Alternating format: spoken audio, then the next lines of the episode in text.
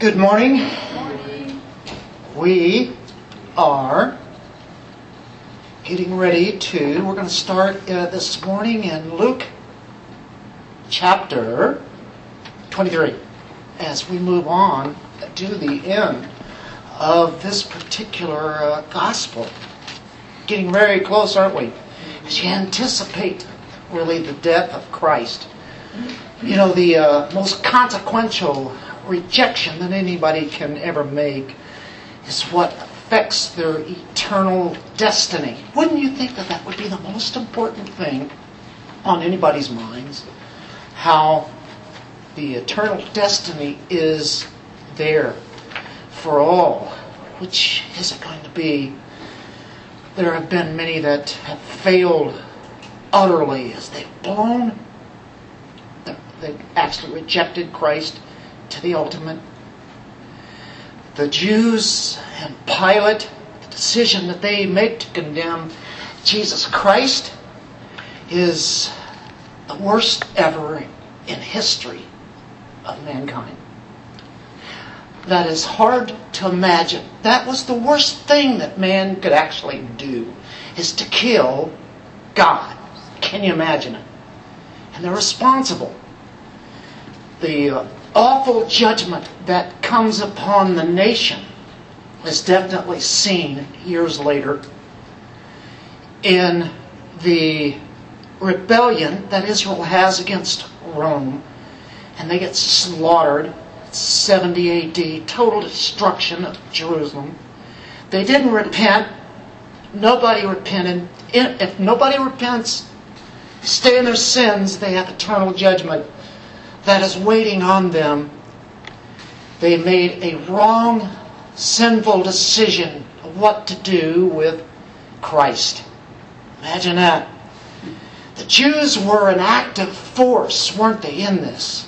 Pilate is really what would be passive in this whole thing. He really doesn't want to kill Christ, does he? Of course, if you guys have seen the movies down through the years about the crucifixion of Christ, how many have seen some of those movies? Some of them are kind of neat to watch. Of course, a lot of things are added in there that are really not in the scripture, but you know, we've heard the story, we've even seen the story many times probably. A lot of stories on Pilate. He did it reluctantly, but he yielded to the Jews' demand not really what the truth was as far as God's eternal truth is. The Jews and Pilate were both guilty. The Jews have a greater degree of guilt, and they will be punished more than Pilate would be. We have been looking for the last couple of weeks how the uh, Jewish leaders willfully, knowingly rejected Christ, as we all know too well.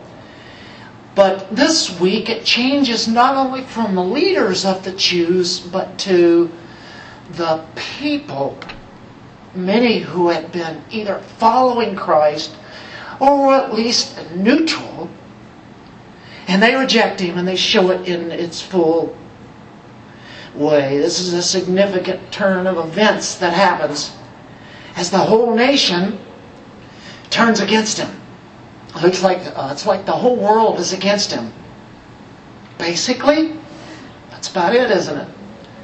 Even today, how did the people get to that point where most of them saw him as uh, one who they were actually going to go into the kingdom with? Of course, their own idea of the kingdom they had followed him and they'd seen many miracles and heard him preach. But I think the leaders impress upon them that this isn't the leader that they thought they were getting. And because of that, they're easily swayed and persuaded by the voices of people who took leadership at that point it's hard to fathom how a person can know anything about Christ that's true and willfully reject Him. Well, they make it non truth, don't they? They make Him to be false, try to imagine him right out of their own minds. But it's hard to imagine that. Willfully reject the Son of God. And that just shows the power of sin in the human heart. That's why things go down the way they do. If it's not of God, it will end in destruction. It always has, it always will. And they will find out that the happiness that they were looking for and the freedom that they desired, they didn't get. They did not get at all. Matter of fact, a lot of people even confess Jesus Christ, and then a while down the road, they find out that the happiness that He offers is not what they want, so they get out of it. That's sad, isn't it? And that road leads to destruction. So the Jews went their own way and went into destruction, as well as all of humankind does. If they do not trust in the Savior, Jesus Christ, the Jews got what they wanted, at least they thought. Jesus was crucified. He was taken off the cross. He was buried. He arose. They didn't know that was coming. All of this, they got him buried. It was on Friday. And it was done before sunset. This is all the Passover. You see, Jesus has to be the Passover lamb between 3 o'clock and 5 o'clock, which is called twilight. So this has to be, because God had planned it that way, everything was a typology. It was a type of Christ. The Passover season was a great type of who Christ is, the Passover lamb. See, the timetable has been made out by God. No matter what they do and when they do it, it's going to fall into perfect line. This is a perfect sovereign God. And for little things like timing, which amount to really something, it's God's plan. So they don't really get what they want as they try to make their own kingdom and they're slaughtered by the hundreds of thousands 40 years later, or somewhere thereabouts survivors are scattered all over the world for 2,000 years. Those descendants, many of them have come back into their homeland almost in our lifetime. Some of us during just at that time. So, they willfully, knowingly rejected Christ. What an awful judgment so did the Romans, they all have their eternity to go through. It's called eternal punishment. Let's get our scriptures. Let's read them. What a joy it is to turn to God's Word, isn't it? Luke 23, let's stand. Starting at verse 13. Pilate summoned the chief priests and the rulers and the people. He said to them, You brought this man to me as one who incites the people to rebellion. And behold, having examined him before you, I have found no guilt in this man regarding the charges which you make against him. No, nor has Herod, for he sent him back to us. And behold, nothing deserving death has been done by him. Therefore, I will punish him and release him. Now he was obliged to release to them at the feast one prisoner. But they cried out all together, saying, Away with this man and release for us Barabbas. He was one who had been thrown into prison for an insurrection made in the city and for murder. Pilate, wanting to release Jesus, addressed them again. But they kept on calling out, saying, Crucify, crucify him. And he said to them the third time, Why? What evil has this man done? I have found in him no guilt demanding death. Therefore, I will punish him and release him.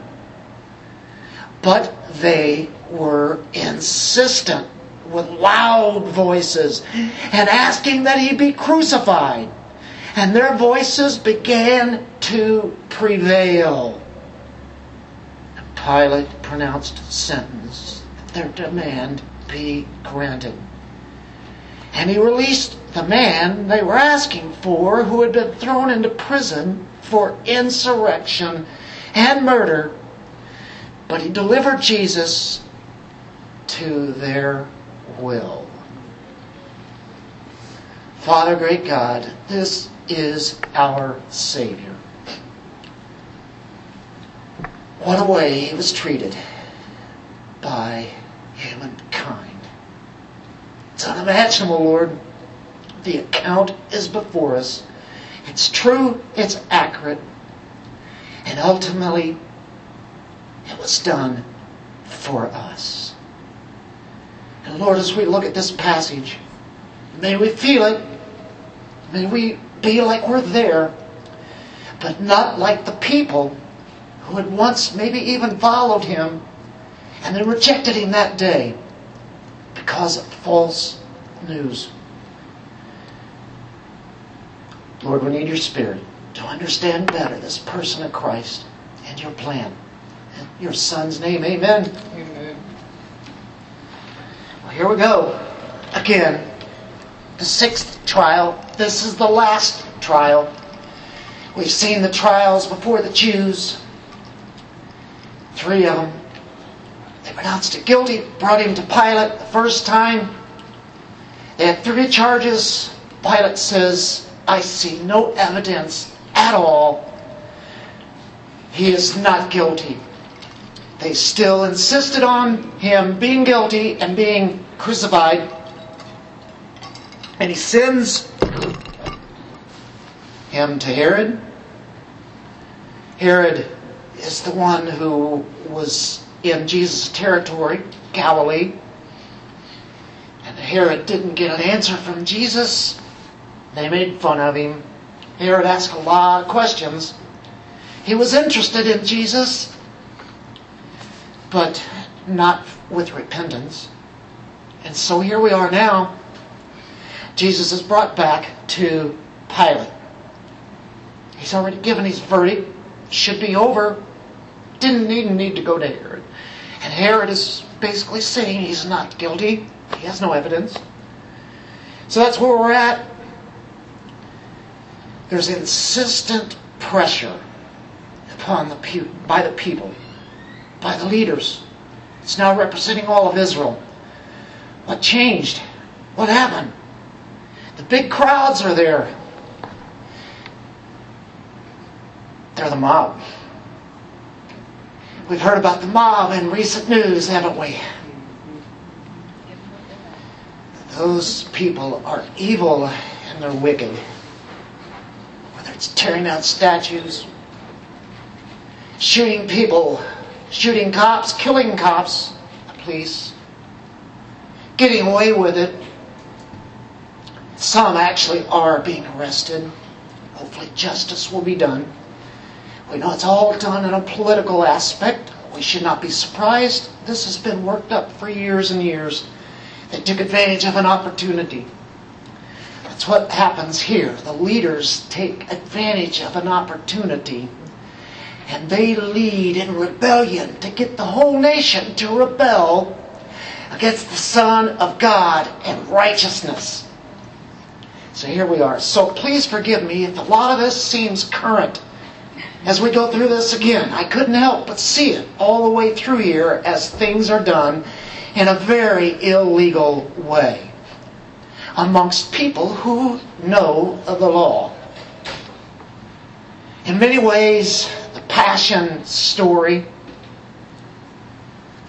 has a great turning point that happens right here.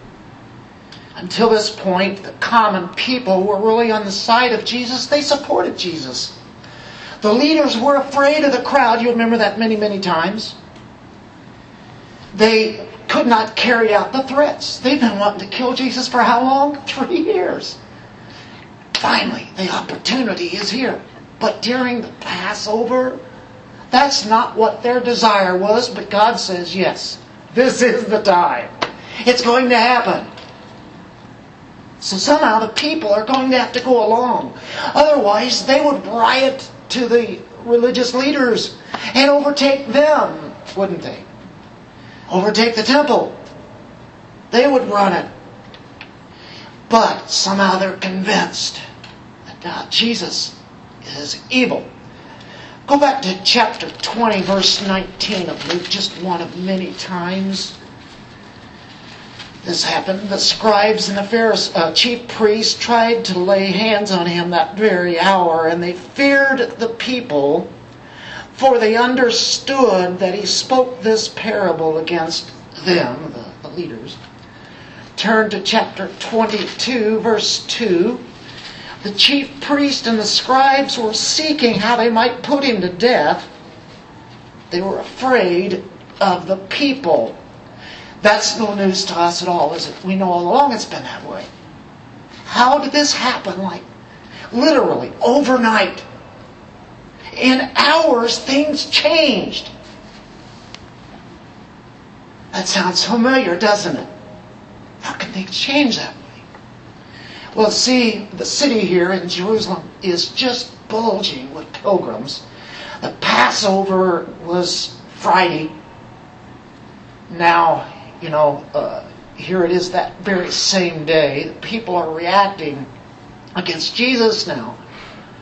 Uh, Pilate has attempted to release him already. Here's the people, and I call them pilgrims. They're from all over Israel. They're from everywhere, even outside of Israel.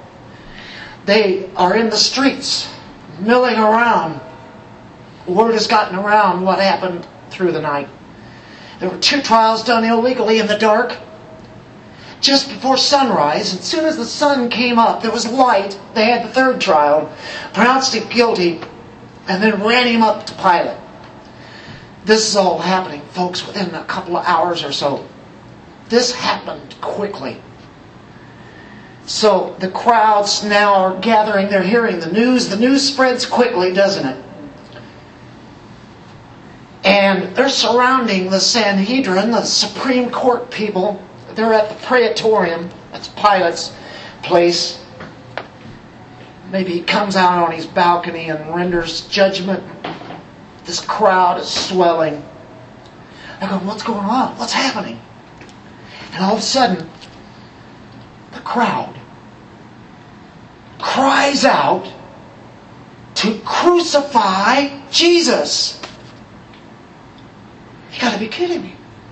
These are some of the people that's, that had met him in Galilee. Some of these people might have even been healed by him. Or their relatives were healed by him. Maybe he resurrected their daughter. I don't know. That could very well be true, couldn't it? See, people forget Jesus real easy whenever the tide changes. And boy, did it ever. People's minds can change in hours. Many of these people who had shouted, Hosanna, Blessed is the name of the Lord. Blessed is he who comes in the name of the Lord. Maybe some of them just a few days before. I don't know. A lot of people say yes. Other people say, no, it wasn't that crowd. Whatever it is, these were people who weren't against him before. You see how fickle people are? And with a depraved heart that has not been converted, they can change and have a different mindset on Christ. It just takes somebody to twist their mind, to twist the news. They had adored him, they now hate him. They want him dead. That's fickleness, that's depravity, isn't it? You see, the whole scene from the Garden of Gethsemane, where those, that arrest series started, through all the trials, has been a picture of what mob violence is about. The there was a mob that came up and arrested him, and they've all they've been there throughout this all, and now it is mounting in huge numbers. Pilate is seeing this happen. Uh oh. It's changing in a moment's time. They become unruly.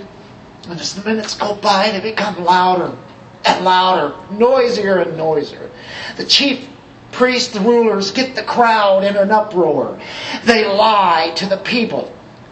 You see, truth has been abandoned. Lies seem to prevail to destroy the most important man who ever lived. Man, God, Jesus. Lies. See, truth prevails ultimately. In the meantime, people like to believe lies. Why? Because they follow the father of lies Satan. Turn to Acts 19. Let's get a good picture of how mob violence works. Whether people want to know history or not, we do, don't we? And here's what happens when you get people together and somebody says something and some people start believing and everybody else does. This happened during the time of Paul. He's in Ephesus. We're at Acts 19. There was a riot there of a lot of people. See, there it's uh, started off Christianity spreading there. Paul brought, brought the gospel. It's spreading. And there's a man named Demetrius. He's a silversmith. Guess what he makes? Idols. Idols. Artemis. He's a craftsman. So he gathers other people of other of similar trades. Like he does. He says, guys, we gotta get together. If this continues, this will mean the end of our business. This is what we're about. This is what we do, guys. It depends on us to keep this going. Otherwise, Christianity, I didn't use those terms probably, that this movement that they're bringing in is going to destroy us. We got to do something about it. So, Paul uh, had said that gods made with hands are no gods at all. That's true, isn't it? They're just fake. There's no substance to idols at all. Uh, so anyway, Artemis, they said, was going to be considered as worthless. And the world is even going to worship. So, in verse 28, when the people, some of the guys heard this, they were filled with rage. Look at that. They weren't before like that. Boom, filled with rage. They began crying out, saying, Great is Artemis of the Ephesians. And you know what? They kept on saying it. This gets people in a frenzy. And it starts gathering momentum. Starts with those craftsmen. People go, what's going on? They don't even have any idea what's going on. They just join the crowd because it's the cool thing. It's party time. So all of a sudden, violence can happen. There we go. The city was filled with the confusion. They were filled with rage. Now you have the city filled with confusion. That's what's going on in our times, folks. It is pandemonium. It's absolute confusion that only the enemy can get into them to be able to do some of the things that do not make any sense. Here we have it right here. So they rushed with one accord into the theater, dragging along Gaius and Aristarchus. Paul's traveling companions from Macedonia. They're Christians. They're going to drag them in. They're going to drag them amongst the crowd. And when Paul to go into the assembly, Paul's saying, let me at him. I'm gonna, I'm gonna tell him the truth, you know. And they wouldn't let him go. I wonder why. He said, no, Paul. Uh, they repeatedly urged him not to venture into the theater. So the theater there is really a stadium, folks. It's an amphitheater outside. So then some were shouting one thing and some another. They don't know what they're doing. And for the, the assembly was in confusion. And the majority did not know for what reason they had come together. That is the way mob violence starts. People have no clue.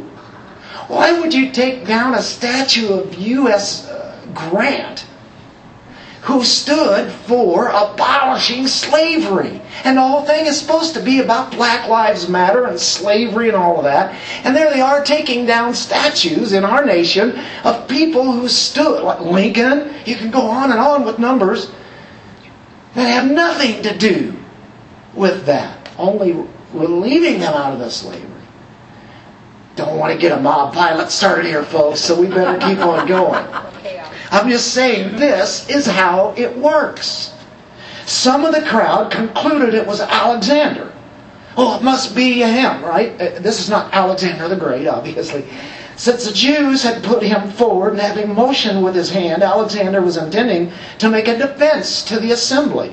But when they recognized that he was a Jew, a single outcry arose from them all as they shouted for about, look at this, two hours. Great is Artemis of the Ephesians. Is that like six words? For two hours? Can you imagine a stadium full of people chanting this saying for two hours? That's like a length of a basketball game. You would feel weird if like people shout how great is Satan for two hours. That's That's almost what it feels really what it is. Because who is Artemis? Well, he's a, an idol, a false god that comes from Satan. Great is Satan Right. of the Ephesians. Well, after quieting the crowd, guys, get this. And this is how you stop it. The town clerk. Who's that? That's the mayor. That is the mayor. Quiets the crowd. He's the leader of the city. That's all it takes in our cities for the mayors to say, that's enough, stop it, no more. And if you don't, we will send the police, the National Guard, whatever it takes to stop this nonsense. That's what a leader does. And that's what this leader does in this city. After quieting the crowd, it probably took a little bit to get them quieted. Men of Ephesus, what man is there after all who does not know that the city of the Ephesians is guardian of the temple of the great Artemis and of the image which fell down from heaven? Well, you wouldn't want to say that to present crowds, but I mean that's what that's his religion, that's their religion, and he says, yeah, you know, he gets them listening to him now. So since these are undeniable facts, you ought to keep calm and do nothing rash. Since you have a God, He can take care of this, right? Stay calm. Think about this. Let's reason together, right? Let's reason. For you have brought these men here who are neither robbers of temples nor blasphemers of our goddess. So then, if Demetrius and the craftsmen who are with him have a complaint against any man, the courts are in session and proconsuls are available. Let them bring charges against one another. Isn't that how it's supposed to be done? The mayor says if you have a charge, then we have to take it through legal ways. This is the just way. This is in a pagan city called Ephesus. And that's what the mayor says. Let's be legal about it. Let's calm down, let's quiet down, let's think about this nonsense. So, But if you want anything beyond this, it shall be settled in the lawful assembly. For indeed we are in danger of being accused of a riot in connection with today's events, since there is no real cause for it. And in this connection, we will be unable to account for this disorderly gathering. It's going to come from Rome. They hear about it. They'll take care of it they'll take care of it militarily.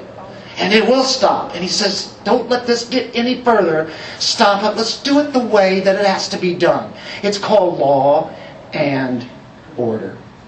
After saying this, he dismissed the assembly. All of a sudden, the Artemis of Ephesians has just stopped. Now that is done, and this is scriptural, and I'm not trying to say, hey, I'm not trying to do a political thing here. We hear the news all week long, but I'm just saying, isn't that interesting?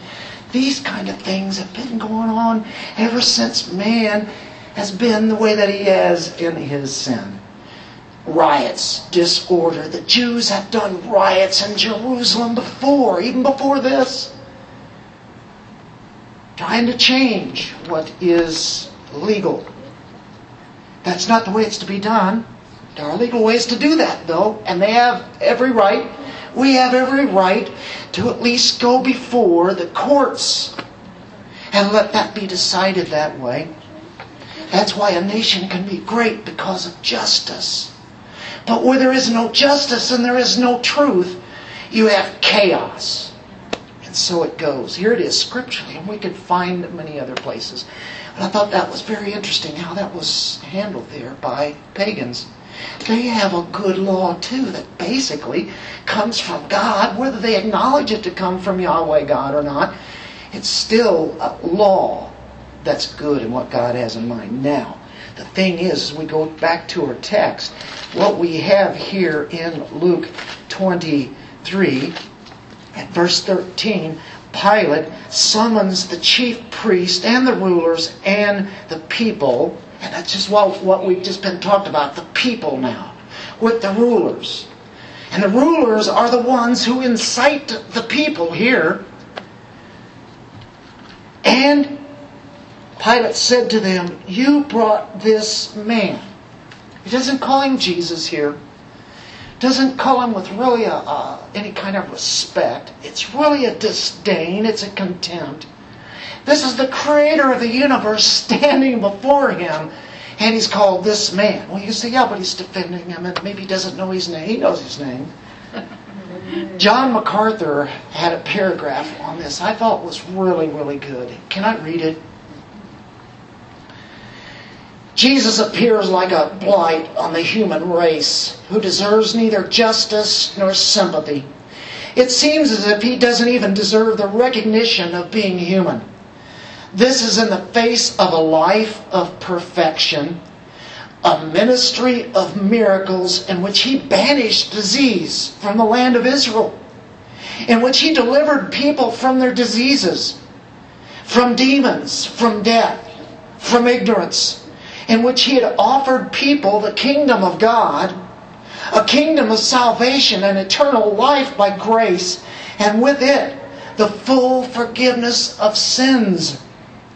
This man, who is marked by gentleness and meekness and kindness, who has demonstrated the power that only can come from God, power over the physical world, power over the spiritual world, and power over the moral world.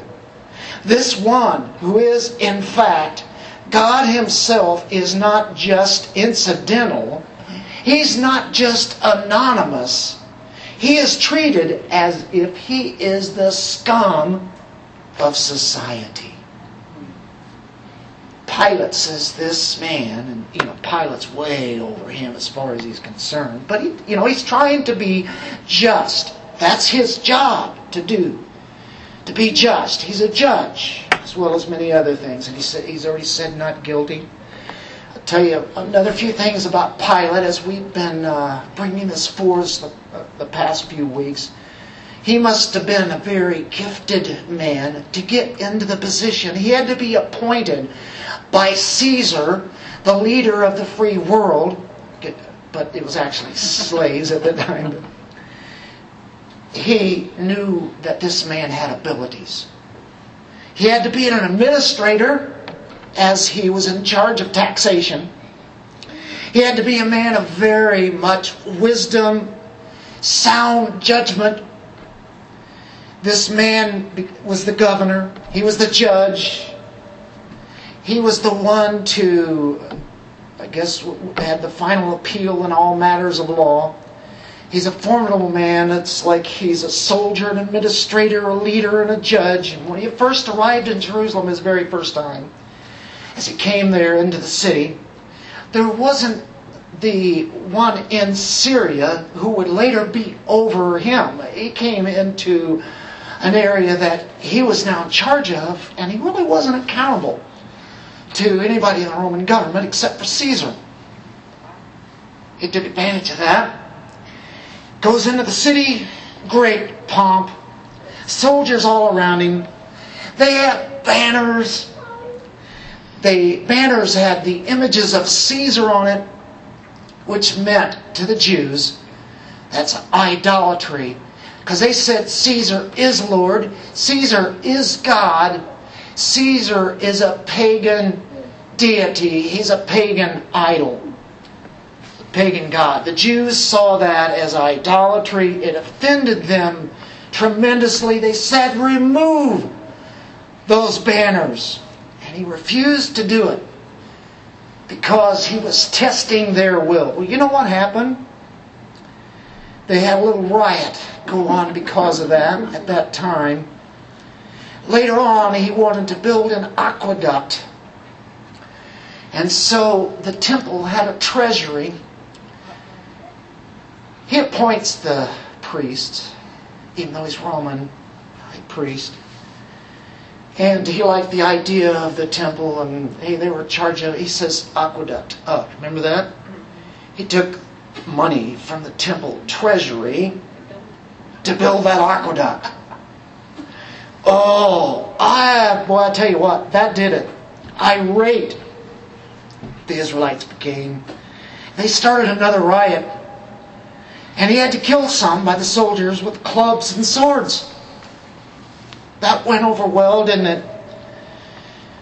Uh, those reports inevitably went back to Rome.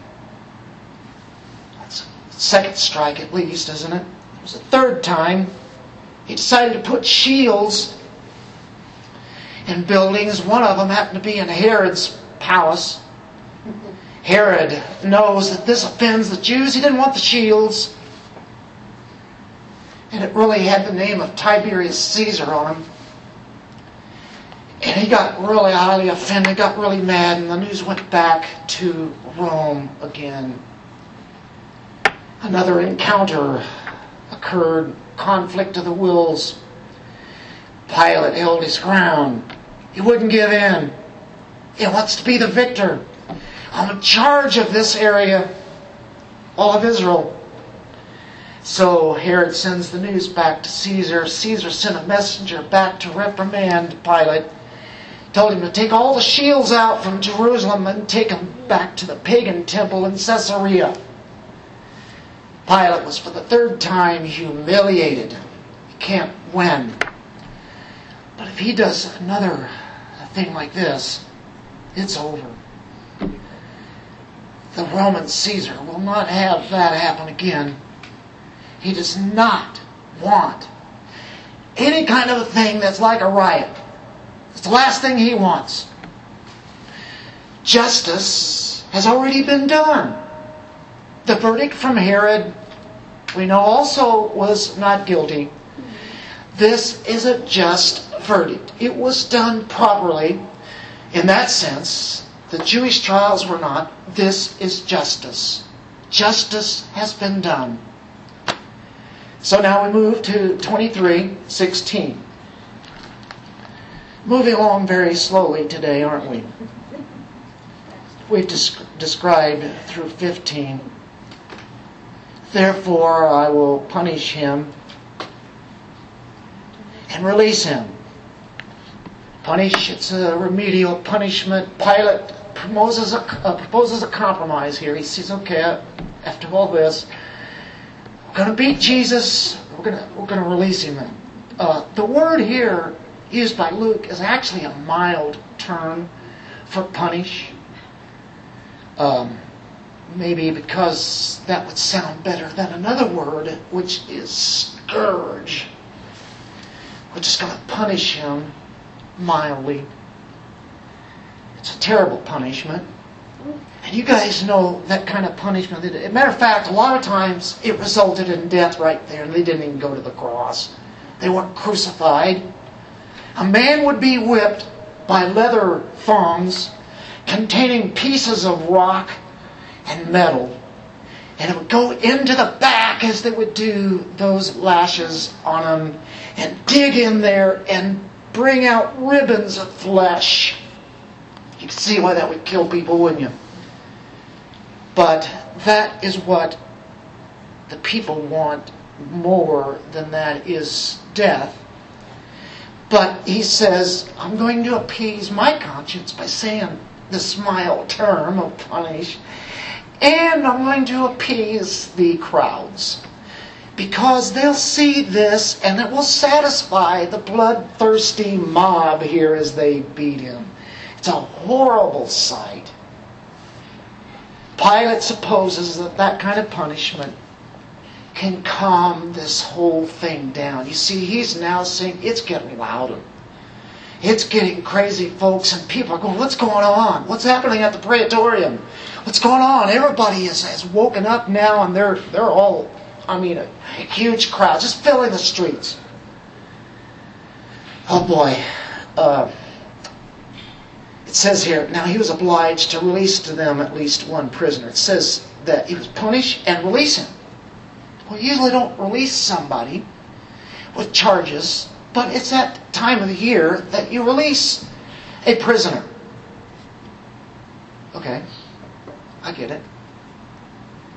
He's saying, huh, we can take that man, one man, that they think, you know, actually what they're thinking is they're going to have one of the worst.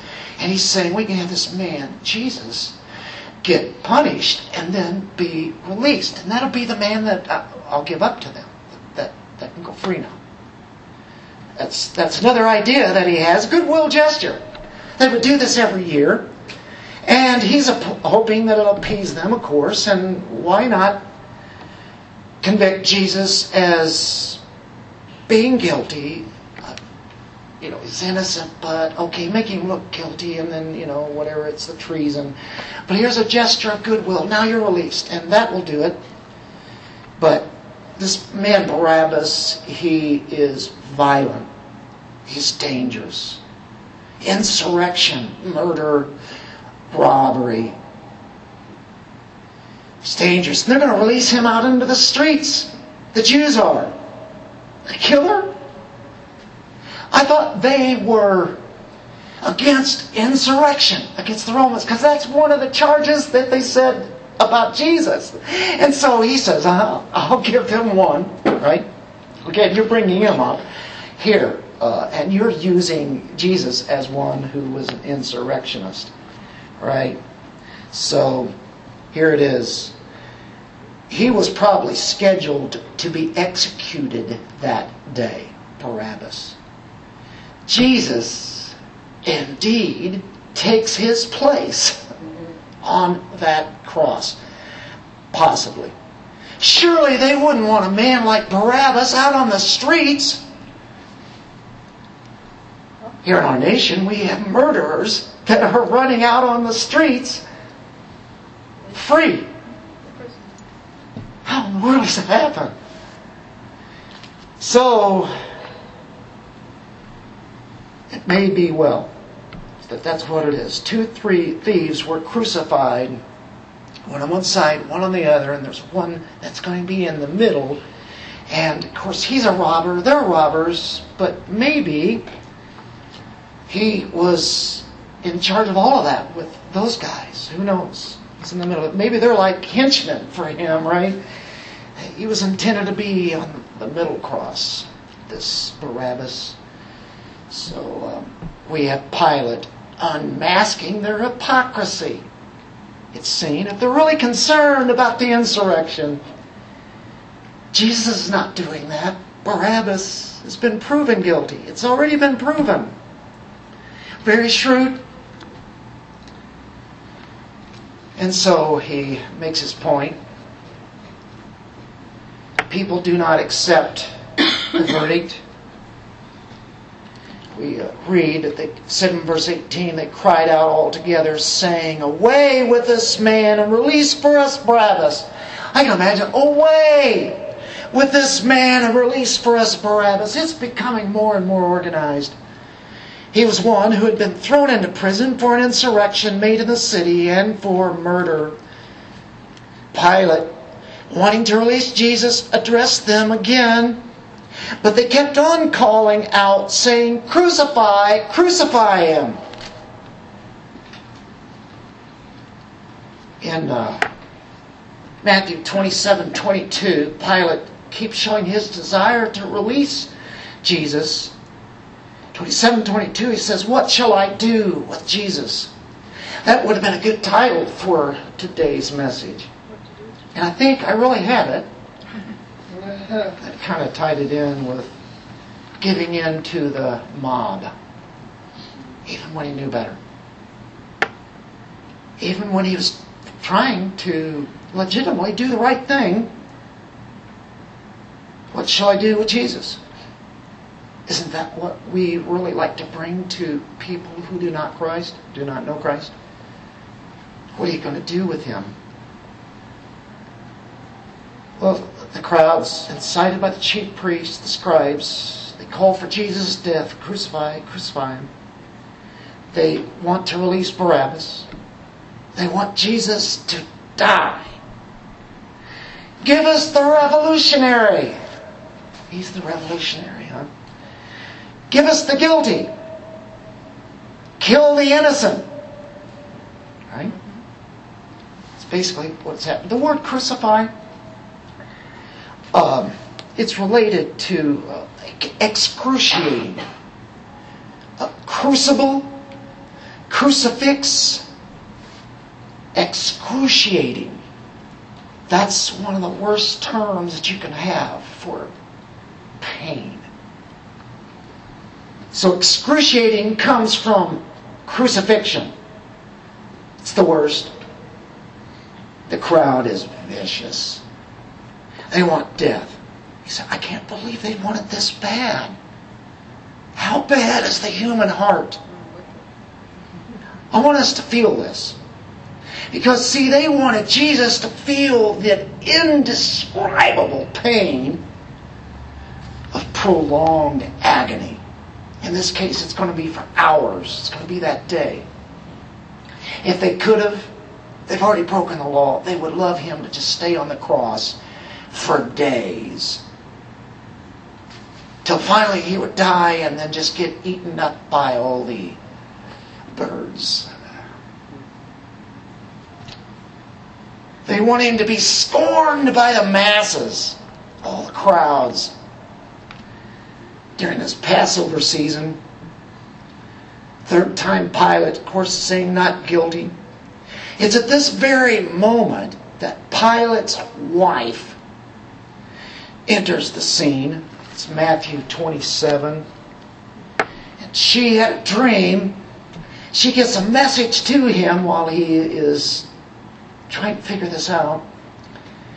Tells him not to have anything to do with this just man because she suffered many things in this and that night that, that she dreamed this. Pilate scared death of Jesus. His wife sure is. She's concerned. He's concerned, and oh, he's and, and now he's saying not guilty. Again, after hearing that, he has guilt over sentencing this perfectly innocent man. He had a sense of fear of Jesus, but it wasn't that fear of Jesus where there was repentance. It's an intimidating situation. He doesn't know what to do. He has more one more confirming witness to Jesus' innocence. In verse 22, he said to them the third time, Why, what evil has this man done? I have found him no guilt, demanding death.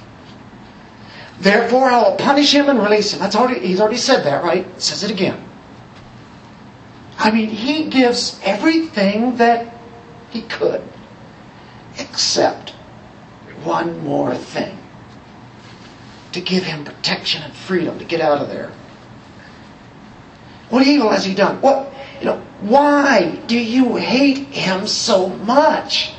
What in the world? Why do you just want to kill an innocent man?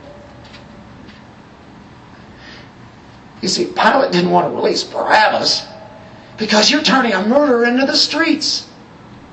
He's absolutely against Pilate and, and the, the Romans.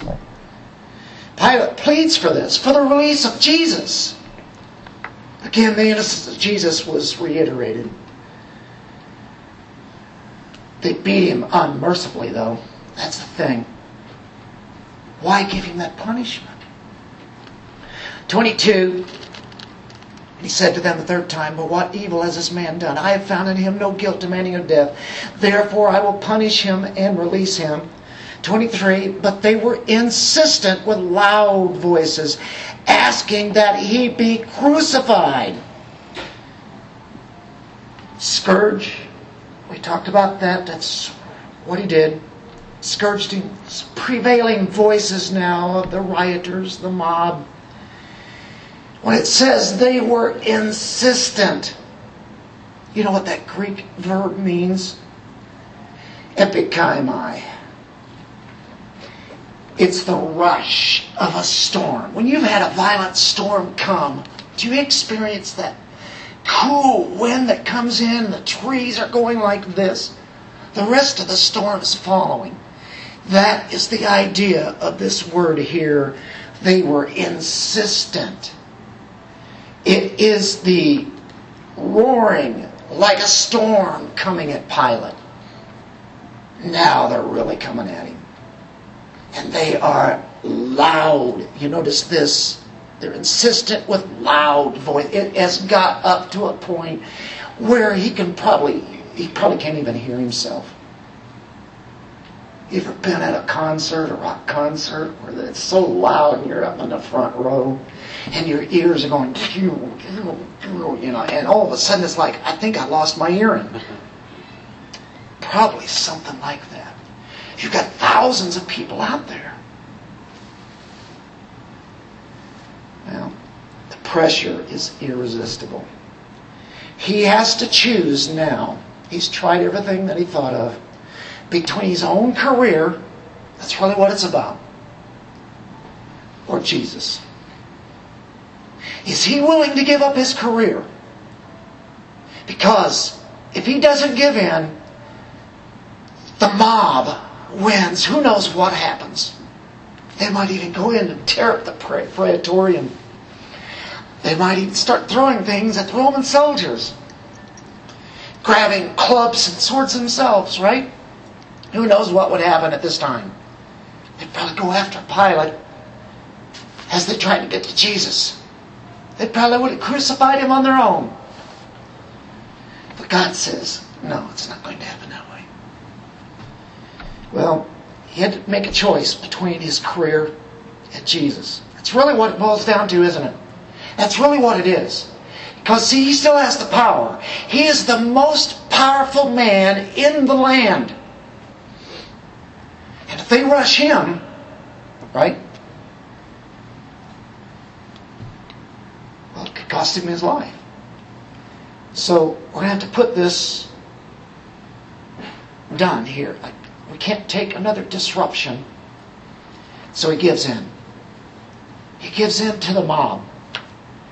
Verse 24 Pilate pronounced sentence. This is sad. That their demand be granted. He released the man that they were asking for. Doesn't make a bit of sense for who had been thrown into prison for insurrection and murder. But he delivered Jesus to their will.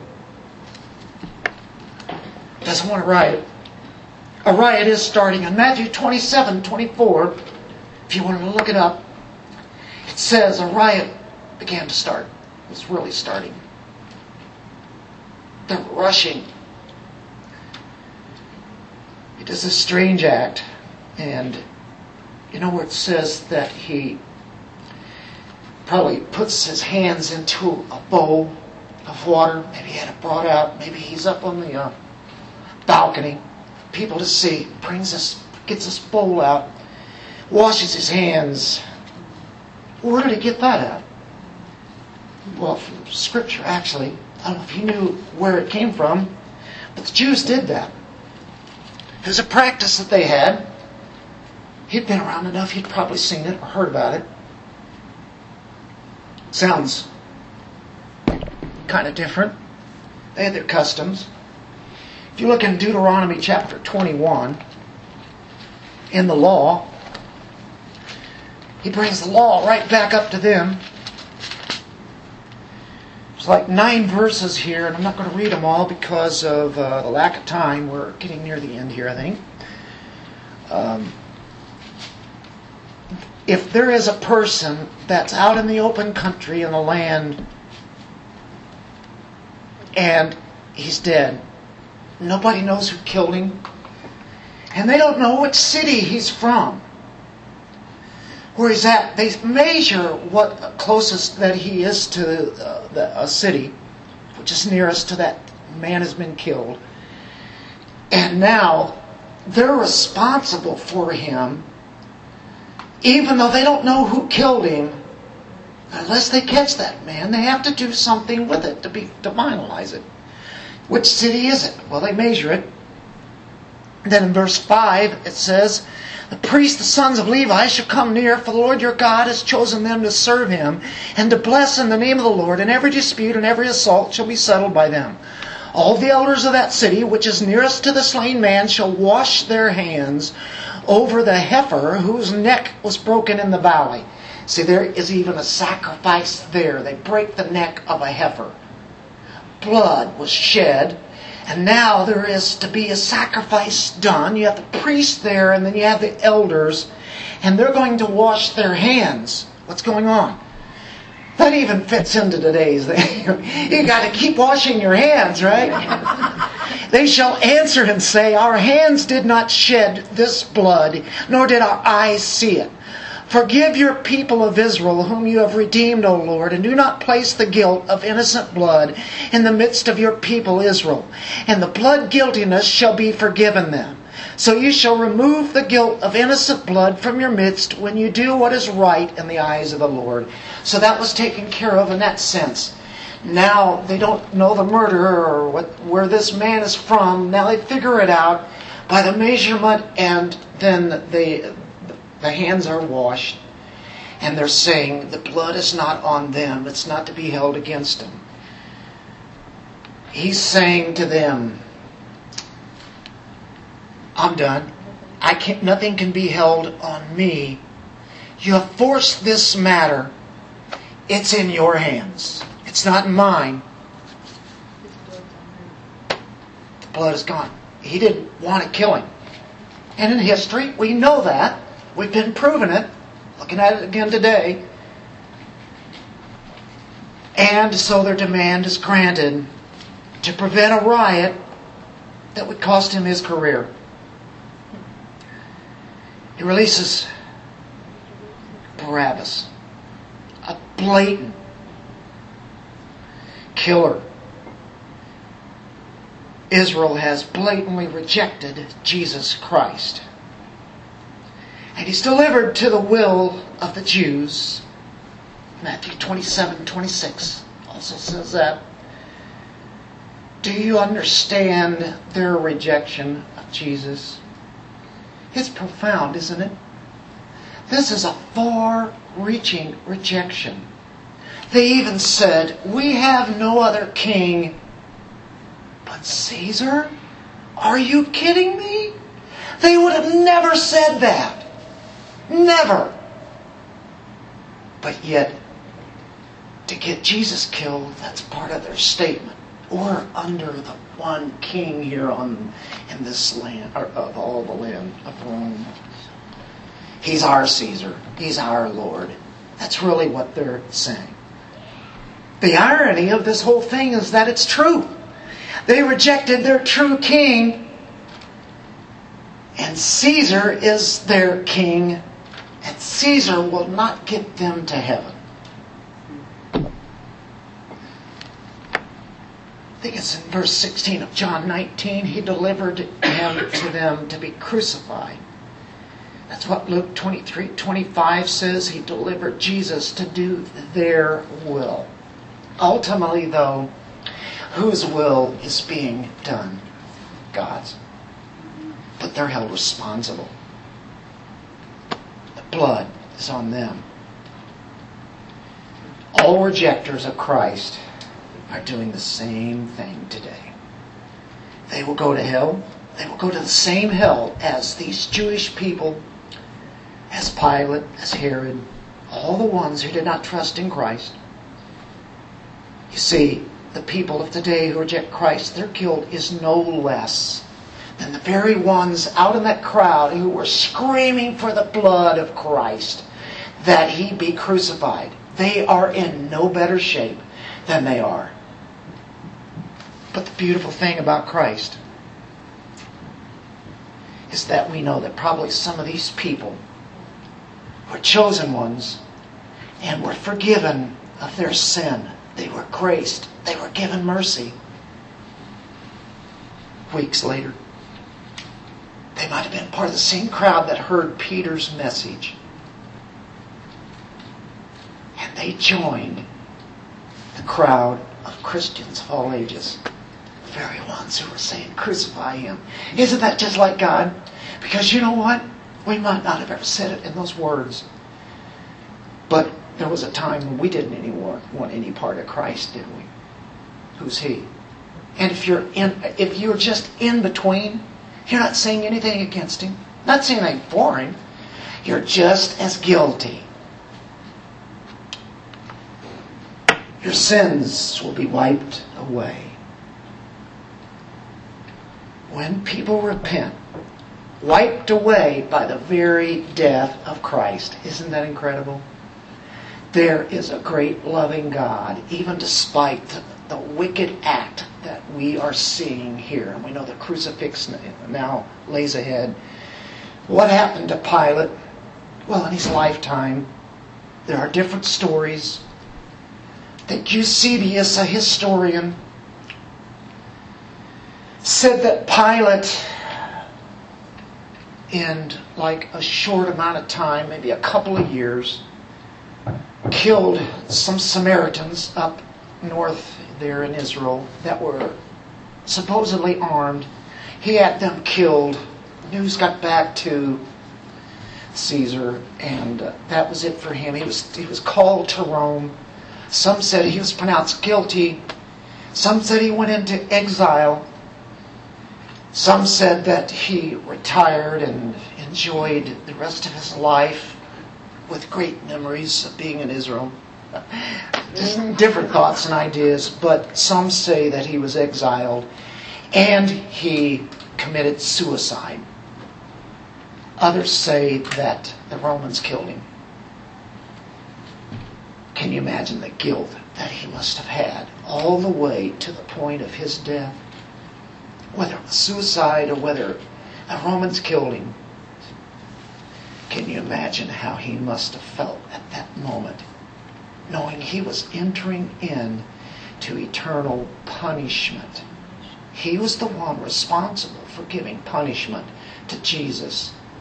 He could have let him go. He tried everything. He thought, there'll be a lot of people said, I did this, I did that. I cast out demons in Jesus' name. I did miracles. I, I, pre- I preached Jesus Christ crucified. I did that. I did this.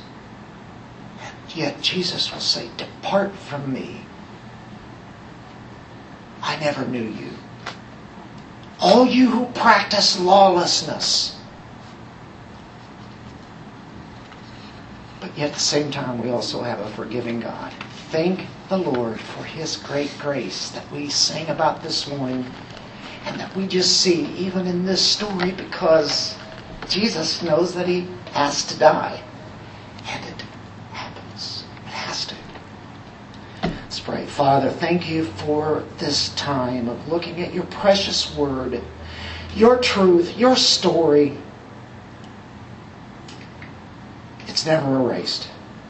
They can't erase his story, the history the cross of Christ, where he took our place. We were Barabbas. And you died sacrificially for us. You took the punishment of the whip with the 39 lashes for us to be in your family and to enjoy that forever. All glory to you, great God Almighty. In Jesus' name, amen.